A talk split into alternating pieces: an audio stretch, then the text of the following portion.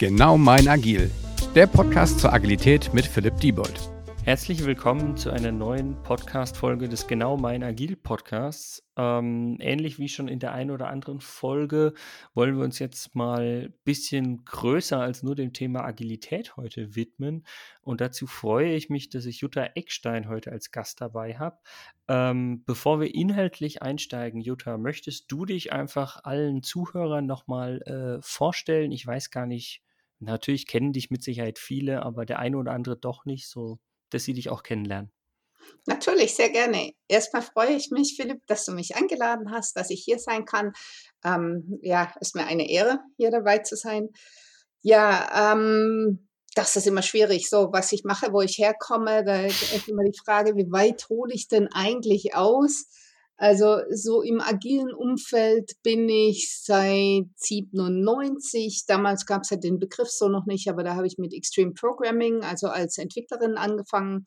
Dann ähm, weiter, so dann im, im jetzigen Jahrtausend habe ich dann mich eher konzentriert so auf Agilität im großen und auch im verteilten Umfeld und habe auch zu den Themen auch eigentlich weltweit die ersten Bücher dazu geschrieben, allerdings beide etwas vor der Zeit. Damals hat sich noch keiner so richtig dazu. Ich wollte gerade sagen, es gibt Schlimmeres, als Bücher vor der Zeit zu publizieren. Na, Nachher ist halt weiß, blöder. Ja, ich weiß gar nicht, ob das wirklich so ist. Also ich meine jetzt mein, mein Buch zur Skalierung von Agilität, das kam 2004 raus und okay, da waren ja. wirklich, da, da fing ja Scrum erst gerade an, zum Beispiel bekannt zu werden. Bis dahin war eigentlich XP eher so das, das New Kid on the Block. Also Scrum gab es natürlich, aber es war nicht so populär wie XP damals und mhm. populär in Anführungszeichen.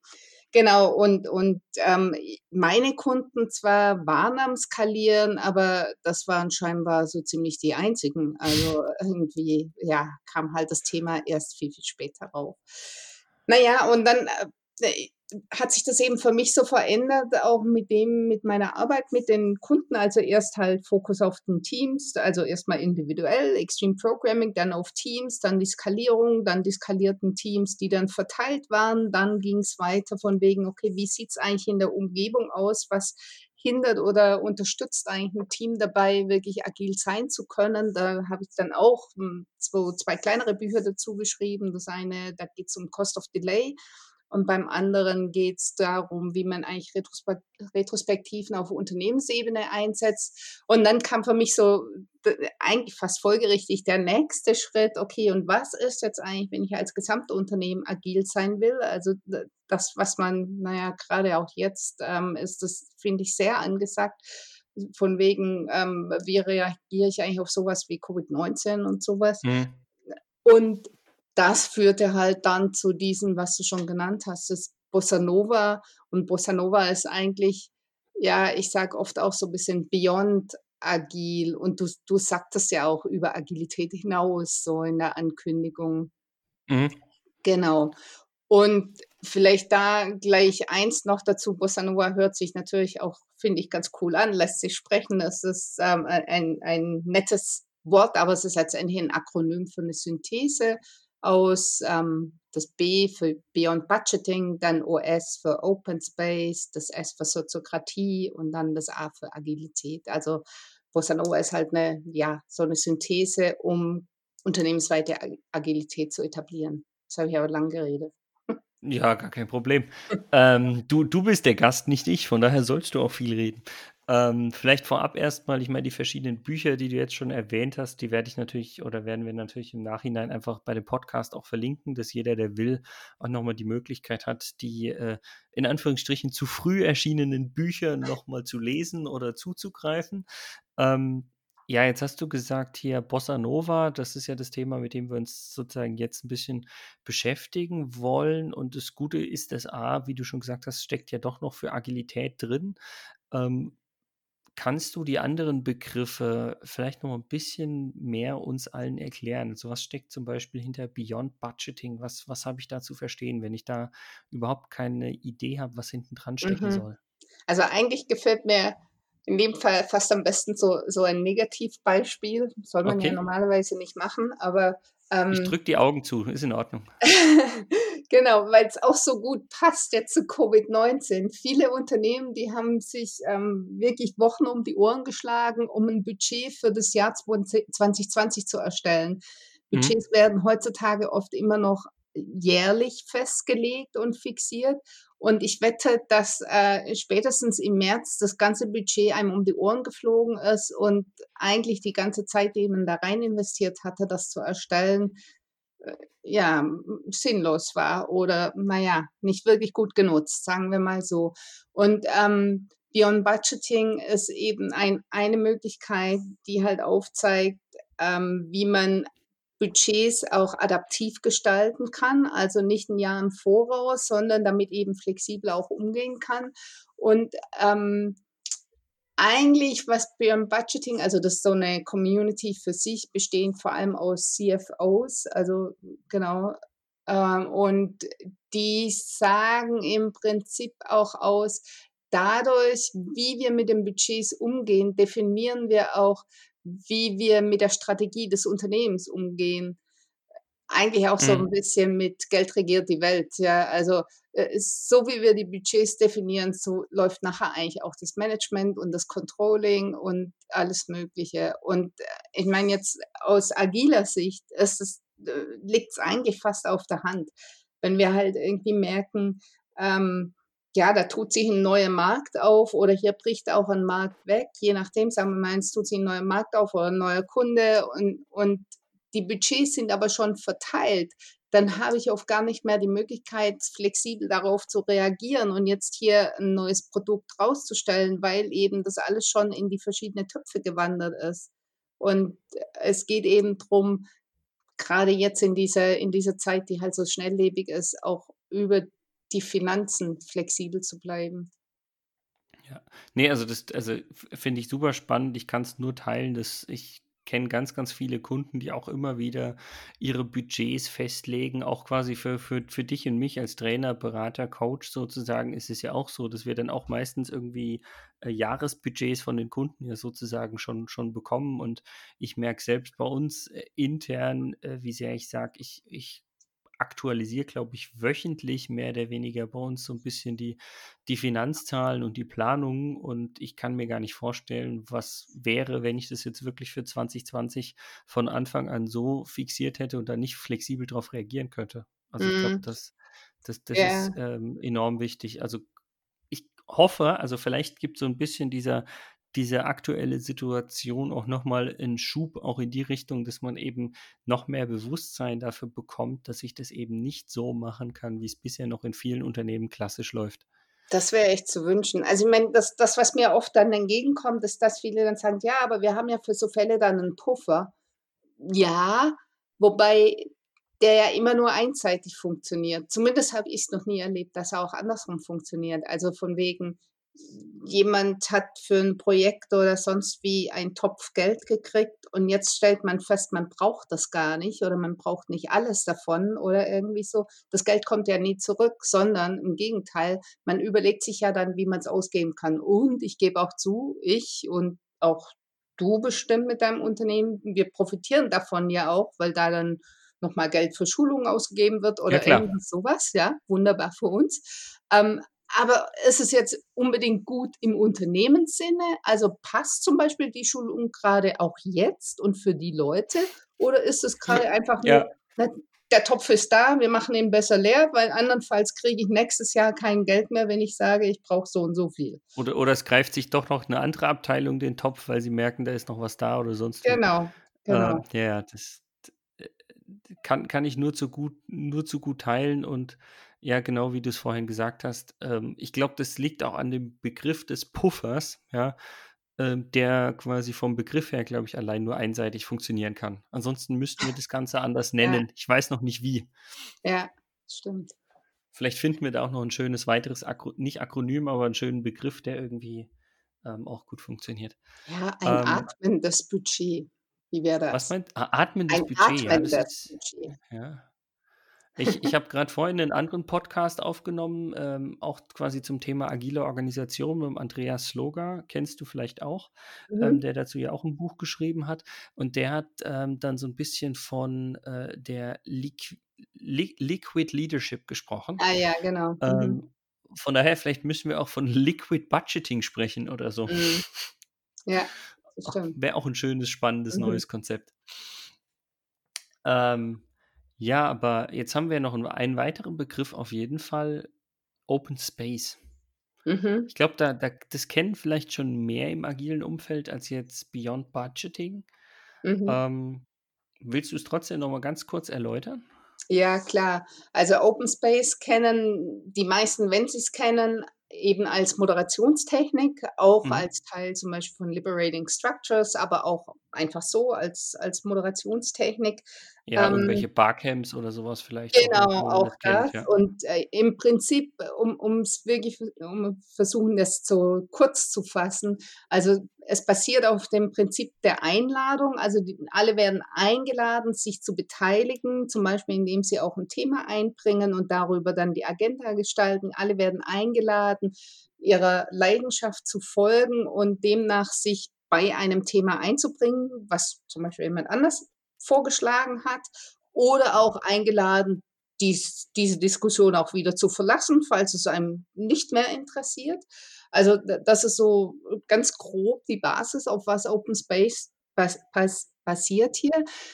Das, wie wir Open Space sehen, ist, dass wir diese Prinzipien eher auf ja, auf Organisationsebene anwenden und nennen das dann auch Organizational Open Space eher. Also es geht nicht jetzt unbedingt darum, dass man jetzt alle Meetings mit diesem, mit Open Space hier moderiert, sondern es geht darum, dass wie man zusammenarbeitet, dass das auf diesen Prinzipien beruht. Und das kann halt zum Beispiel dieses bedeuten, ähm, dass die Mitarbeiter selbst wählen, an welchen Projekten sie arbeiten oder mit welchen anderen Mitarbeitern sie zusammenarbeiten oder sogar auch definieren, welche Produkte eigentlich jetzt als nächstes gemacht werden sollen oder welche Produkte Mhm. überhaupt für den Markt gut wären.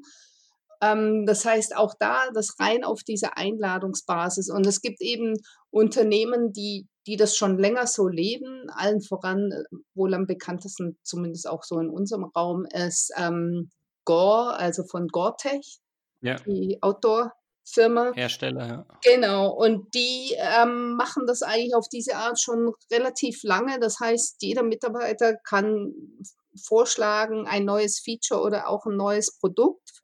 Und wenn dann genügend Leute zusammenkommen, die auch meinen, also ich habe da eine Leidenschaft für, ich möchte gerne dieses Produkt umsetzen und dann gibt ist es ein Go. Das heißt, kein komplizierter irgendwie ach, Ideen, Vorschlagskasten und irgendwelche Prozesse, nach denen dann ausgewertet wird, welche Idee jetzt vielleicht irgendwie was wird, sondern alles eben basierend auf diesem Prinzip der Einladung.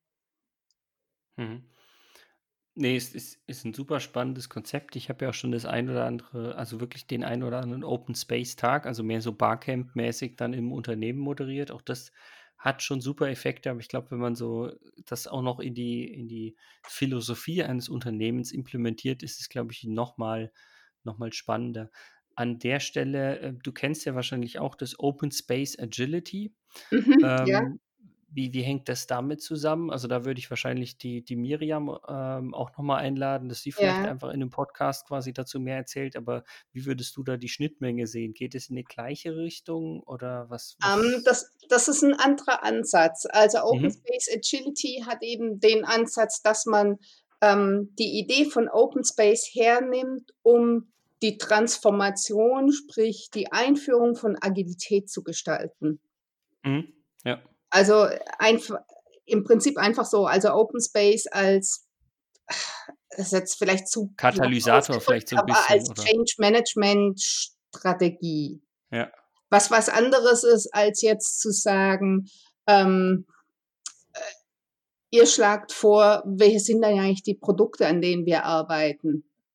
Mhm. Also, es geht es geht bei Open Space Agility ganz klar um die Einführung von Agilität und die Einführung von Agilität wird über Open Space geleistet, ja, gemacht, geleitet, danke. geleitet. Ich wollte grad sagen, gemanagt wäre jetzt vielleicht wieder der Ja, falsche Begriff. auch blöd an. Ja, Ja. genau.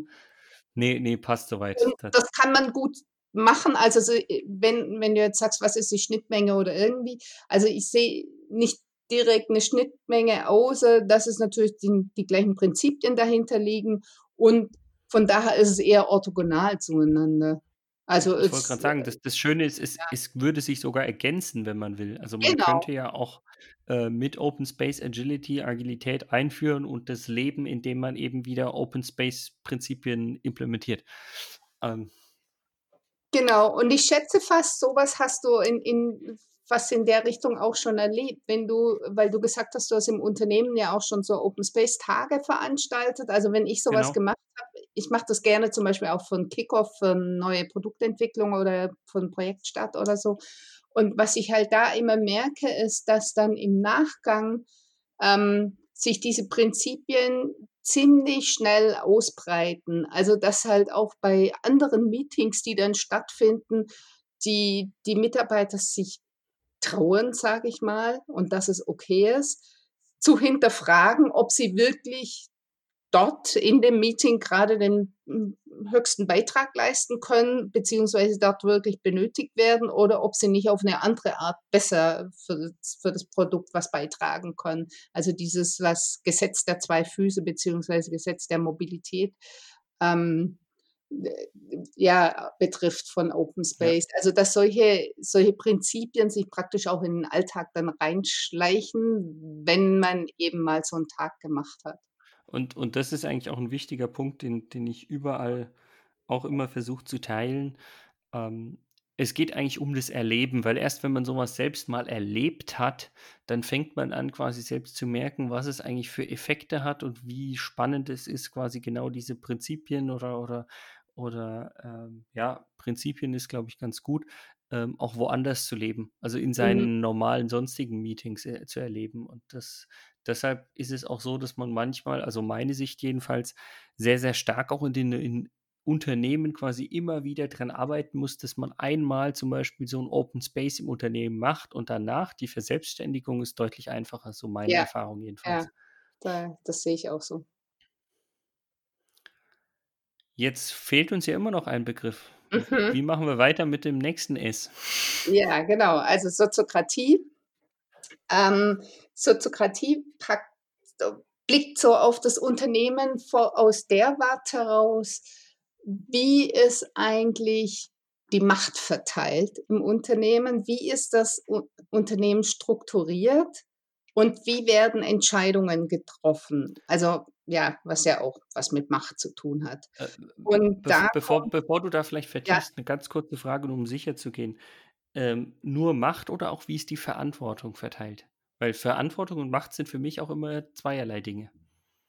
Ähm, das ist insofern ganz interessant, dass eben, wenn du darüber sprichst, wie die Macht verteilt ist, dann kommt ganz schnell die Antwort, naja, der, der auch in der Verantwortung ist, der muss aber auch die Entscheidungshoheit darüber haben.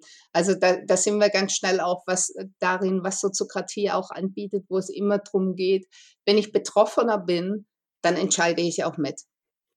Mhm. Und betroffen bin ich dann, wenn ich auch in irgendeiner Form mit in der Verantwortung bin.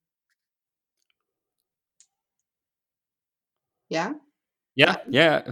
Ich, ich dachte, du erzählst schon gleich weiter. Kein ja, Problem. Genau. Ähm, und Soziokratie kommt hier, bietet hier an, vor allem zwei Elemente, die, die für jetzt unternehmensweite Agilität ganz essentiell sind. Das eine ist eben, wie treffen wir Entscheidungen? Und da ähm, bietet Soziokratie halt ein weiteres Element an zu dem, was man sonst so kennt, nämlich, was weiß ich, ähm, autokratische Entscheidungsfindung. Ja, der Chef sagt, wo es lang geht, oder wer auch immer, der Experte sagt, wo es lang geht. Auch das ist mhm. ja okay ähm, oder ähm, demokratisch, sprich Mehrheitsentscheid, was, was wir zum Beispiel in Retrospektiven ja ganz viel hernehmen, so mit Punktekleben und sowas.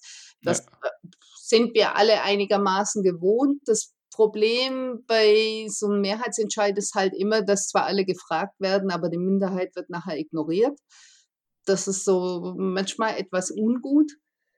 Dann ähm, ja, kannst du natürlich mit Konsens arbeiten. Das zieht sich oft etwas in die Länge, bis dann alle wirklich gesagt haben, ja, bin damit einverstanden, finde ich gut. Ähm, ja, um das dann auch noch erwähnt zu haben, man kann natürlich auch so einen Zufallsentscheid machen, wenn man würfelt oder so. Das kann manchmal auch okay sein. Und jetzt, ja, je nachdem, um was es geht, manchmal kommt es Ja, nicht klar. an, ob man dies oder das, weil es geht nur darum, dass wir mal den ersten Schritt hier machen. Und Soziokratie bietet eben dann noch an ein, ein weiteres, was hier heißt Consent. Also nicht Konsens mit S, sondern T am Ende. Mhm. Und im Gegensatz zu Konsens, also Konsens fragt ja, sind alle einverstanden mit der Entscheidung? Fragt Konsent danach, kann ich mit der Entscheidung leben? Und das ist eine komplett andere Frage, weil einverstanden, das bin ich nicht unbedingt mit allem Möglichen oder finde was gut oder irgendwas. Aber damit leben kann ich relativ schnell mit irgendwie was. Also von daher, es, es nimmt so diese Barriere, alle, was weiß ich. Alle müssen sich total einig sein. Genau, Und, ja, ja, ja. Genau. Sondern es geht mehr darum, finden wir was, womit wir jetzt vorangehen können tatsächlich. Und da, da kommen halt so ein paar Dinge mit. Das eine ist, also jeder wird gefragt, jeder, der betroffen ist, wird gefragt. Dann ähm, versuchen wir auch immer ganz klar zu machen, dass es nicht darum geht, die beste Entscheidung zu treffen, weil das Problem ist, das werden wir im Voraus sowieso nie wissen und manchmal selbst im Nachhinein nicht, weil wir ja nur das eine ausprobiert haben und nicht das andere oder die 15 anderen Sachen. Also ja, da ist so dieser Spruch irgendwie, ähm, good enough for now, safe enough to try. Also äh, laufen wir irgendeine Gefahr? Und da komme ich auch schon zu dem anderen. Also wenn ich jetzt sage, ich gebe nicht meinen Konsent zu dieser Entscheidung, dann muss die Argumentation auch immer in der Form erfolgen, dass ich sage, inwiefern sehe ich, dass wenn wir die Entscheidung so treffen, dass wir unser gemeinsames Ziel riskieren, dass wir da Mhm. irgendwas aufs Spiel setzen. Also es geht weniger darum, ich finde es doof oder irgendwas, ja, oder was anderes finde ich schicker, sondern es geht eben darum, riskieren wir hier unser gemeinsames Ziel nicht mehr zu erreichen. Und von daher ist es auch eher dann so, also wenn ich mal Konsent verstanden habe in, in meinem Team, in meiner Gruppe, dass alle ehrlich gesagt eher sehr froh sind, wenn jemand das sagt, weil das bedeutet, wir haben was übersehen. Mhm. Wohingegen sonst das sehr oft so ist, wenn einer sagt, oh, finde ich aber nicht oder so, oder ich gehe nicht mit der Entscheidung, dass jeder versucht, den, ja, jetzt mich zu überreden, dass ich doch bitte gefälligst hier mitgehe. Also ich, ich, ich glaube, also ich versuche es immer so zu formulieren, dass ich sage, die Härte, die als Argument quasi dagegen kommen muss bei einem Konsent, ähm, die ist deutlich größer. Also du musst schon ein richtig krasses Argument haben. Also wie du schon sagst, da haben wir einfach irgendwas übersehen. Das ist ja gar nicht bös gemeint, aber es passiert halt mal, äh, weil ansonsten hast du keine Argumente und dann ist es halt einfach sozusagen im Konsent entschieden. Mhm. Wobei, also bin ich voll dabei.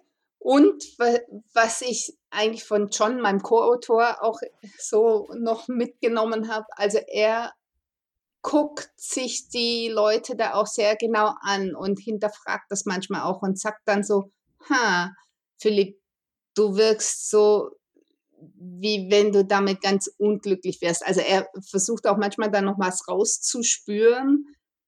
Und dieses äh, ähm, Soziokratie kommt ja aus dem Holländischen und die sagen halt, ähm, da gibt es so einen Betru Begriff dafür, was wie so ein Knoten im Bauch ist. Okay. Und das ist zwar erstmal ein Gefühl, aber es sagt ja was aus, dass ich damit Ja, ja. vielleicht doch nicht leben kann, auch wenn ich erst vielleicht noch gar nicht die Worte dafür habe. Also manchmal geht es auch darum, diese Worte rauszufinden oder dieses Risiko, in was wir da vielleicht laufen würden. Also es geht nicht darum, das alles abzubügeln und zu sagen, nur wenn es wirklich ganz, ganz furchtbar ist, dann melde dich, sondern es geht schon auch darum, wirklich das abzuklopfen.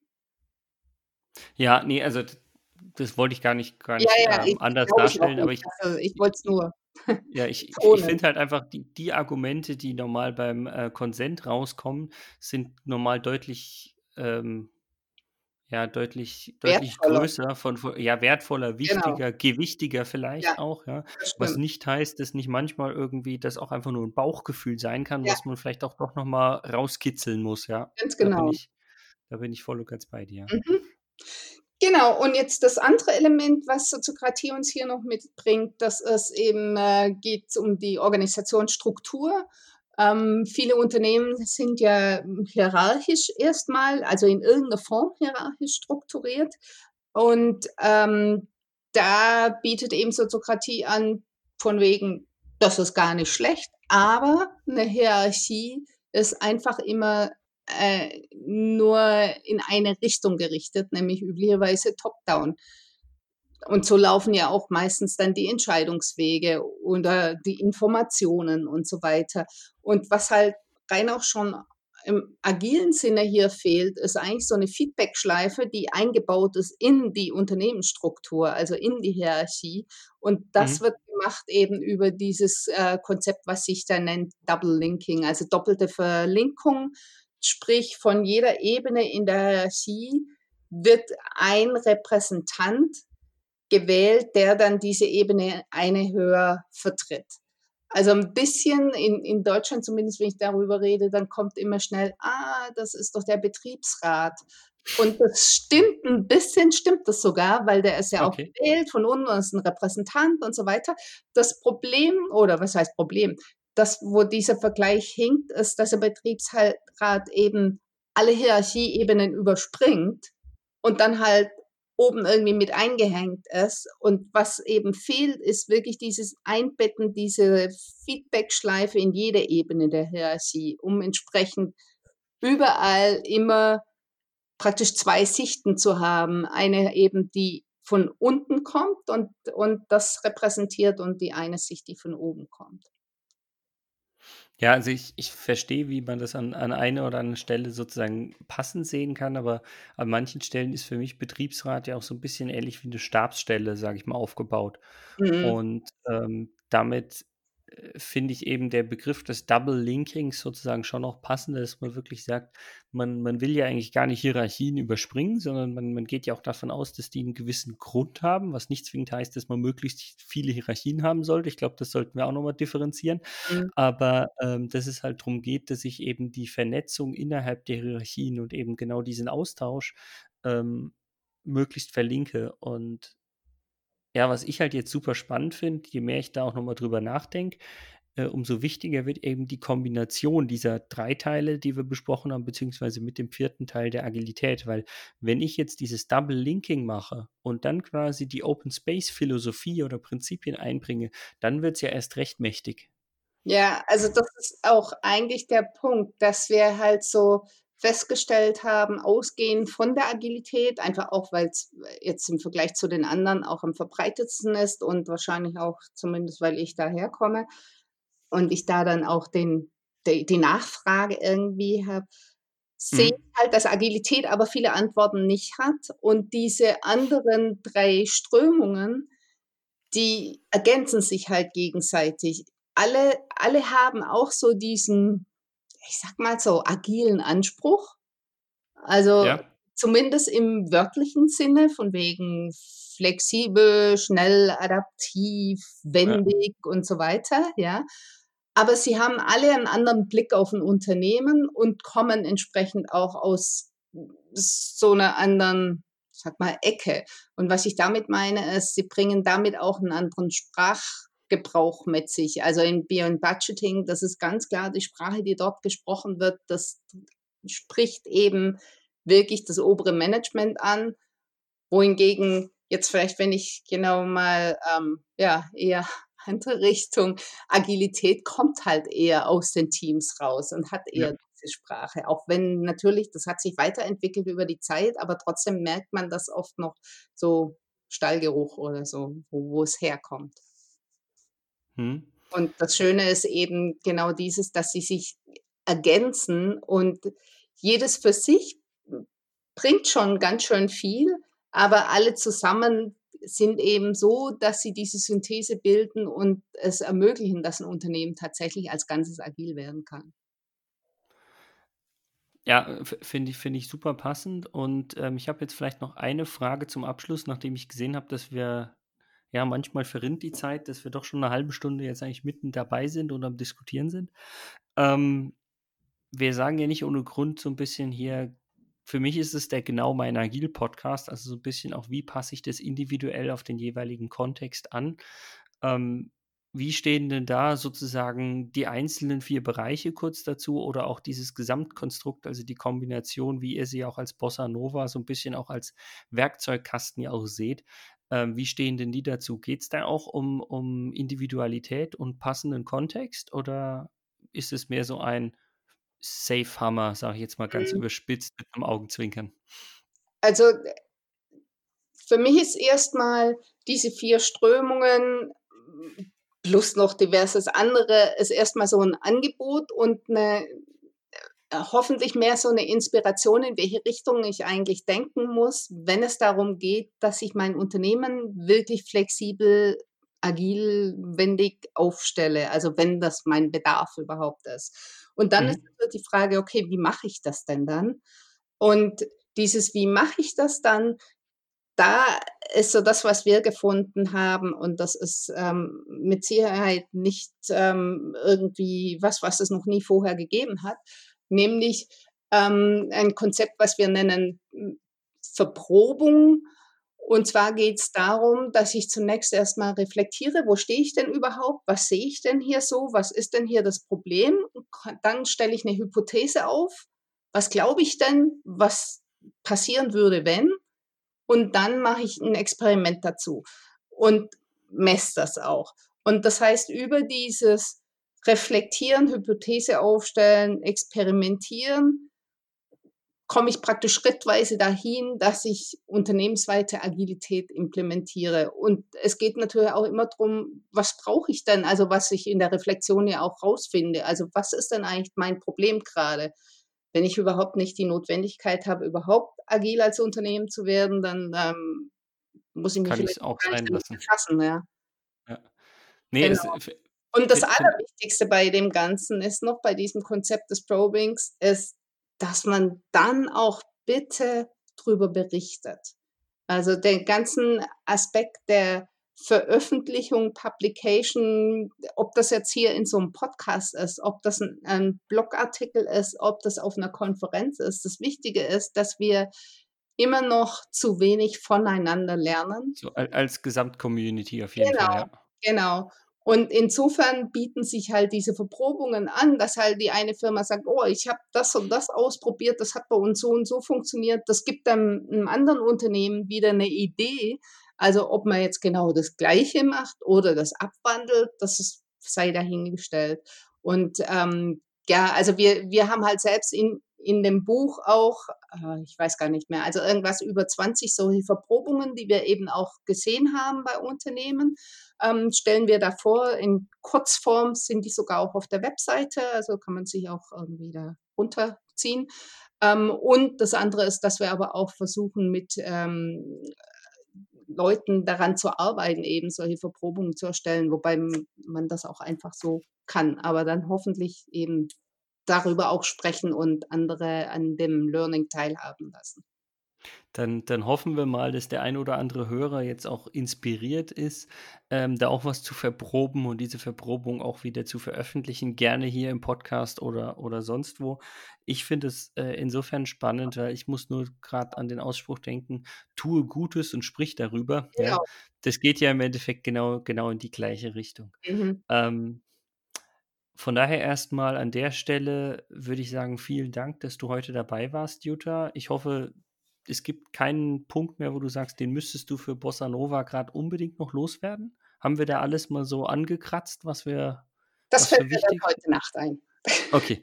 ähm, das ist insofern äh, gar kein Problem, weil ich könnte mir wunderbar vorstellen, dass wir mit Sicherheit uns noch ein zweites Mal hier im Podcast treffen und ähm, dann mal schauen, was für ein weiteres Thema wir äh, besprechen können, besprechen müssen vielleicht auch. Und ähm, ja, wenn uns dann noch was von heute einfällt, dann schieben wir das einfach nochmal nach. Von daher erstmal vielen Dank an dich nochmal. Ich hoffe, dass alle Zuhörer da draußen das, äh, die Inhalte und das Gespräch sehr, sehr spannend fanden, dass ihr beim nächsten Mal auch rein schaltet und reinhört. Und ähm, ja, wir hören uns beim nächsten Mal. Von daher nochmal vielen Dank und macht's gut da draußen. Bis dann. Ciao. Ciao. Dieser Podcast wird euch präsentiert von Bagelstein, Genau mein Agil.